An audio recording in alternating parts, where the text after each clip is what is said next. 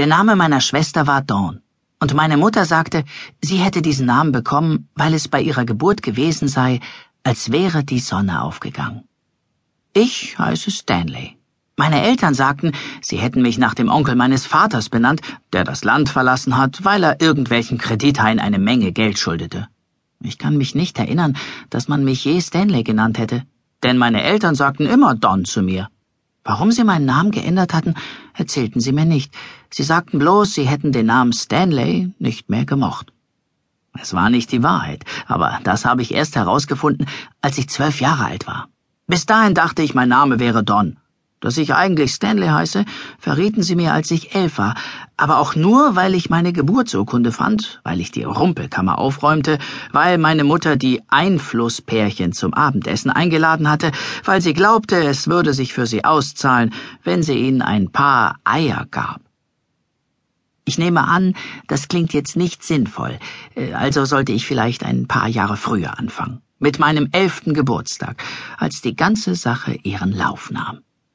Aber vorher sollte ich euch vielleicht sagen, wer ich bin und wo ich lebe und ein paar andere Sachen. Mein Name ist Stanley Schmidt und ich lebe auf einer Hühnerfarm in Horse Island.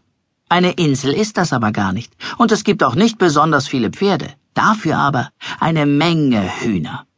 Die Stadt ist schon immer randvoll gewesen mit Hühnerfarmen aber erst als einer von den Leuten hier, Jonathan Jacobs, nach Lafayette gezogen und Wettermoderator beim Fernsehen geworden ist, wollten die Leute plötzlich Eier von Horse Island Hühnern haben. Ich wurde in Shreveport geboren, aber meine Eltern zogen mit mir auf die Hühnerfarm in Horse Island, als ich noch ein Baby war. Meine Schwester Dawn zog nicht mit uns um, weil, wie mir meine Mutter erzählte, Dawn an Scharlach starb, als sie 15 war und ich noch ein Baby. Und auch wenn ich mich nicht an sie erinnerte, habe ich doch immer gewusst, wie sie ausgesehen hat, weil es überall bei uns im Haus Fotos von ihr in Tanzkostümen gab.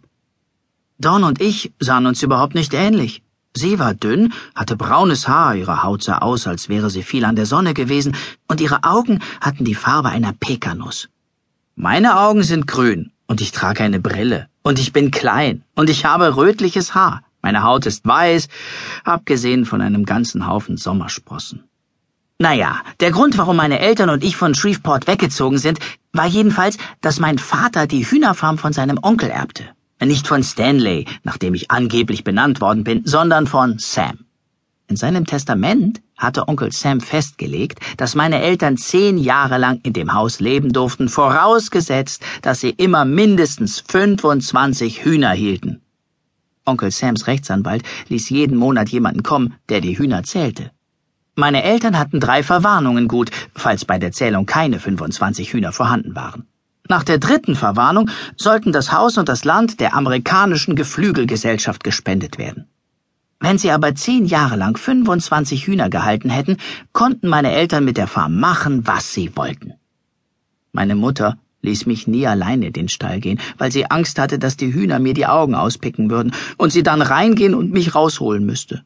Also verbrachte ich meine gesamte freie Zeit damit, in der Nähe des Zauns zu sitzen, der unseren Hinterhof vom Hühnerhof trennte.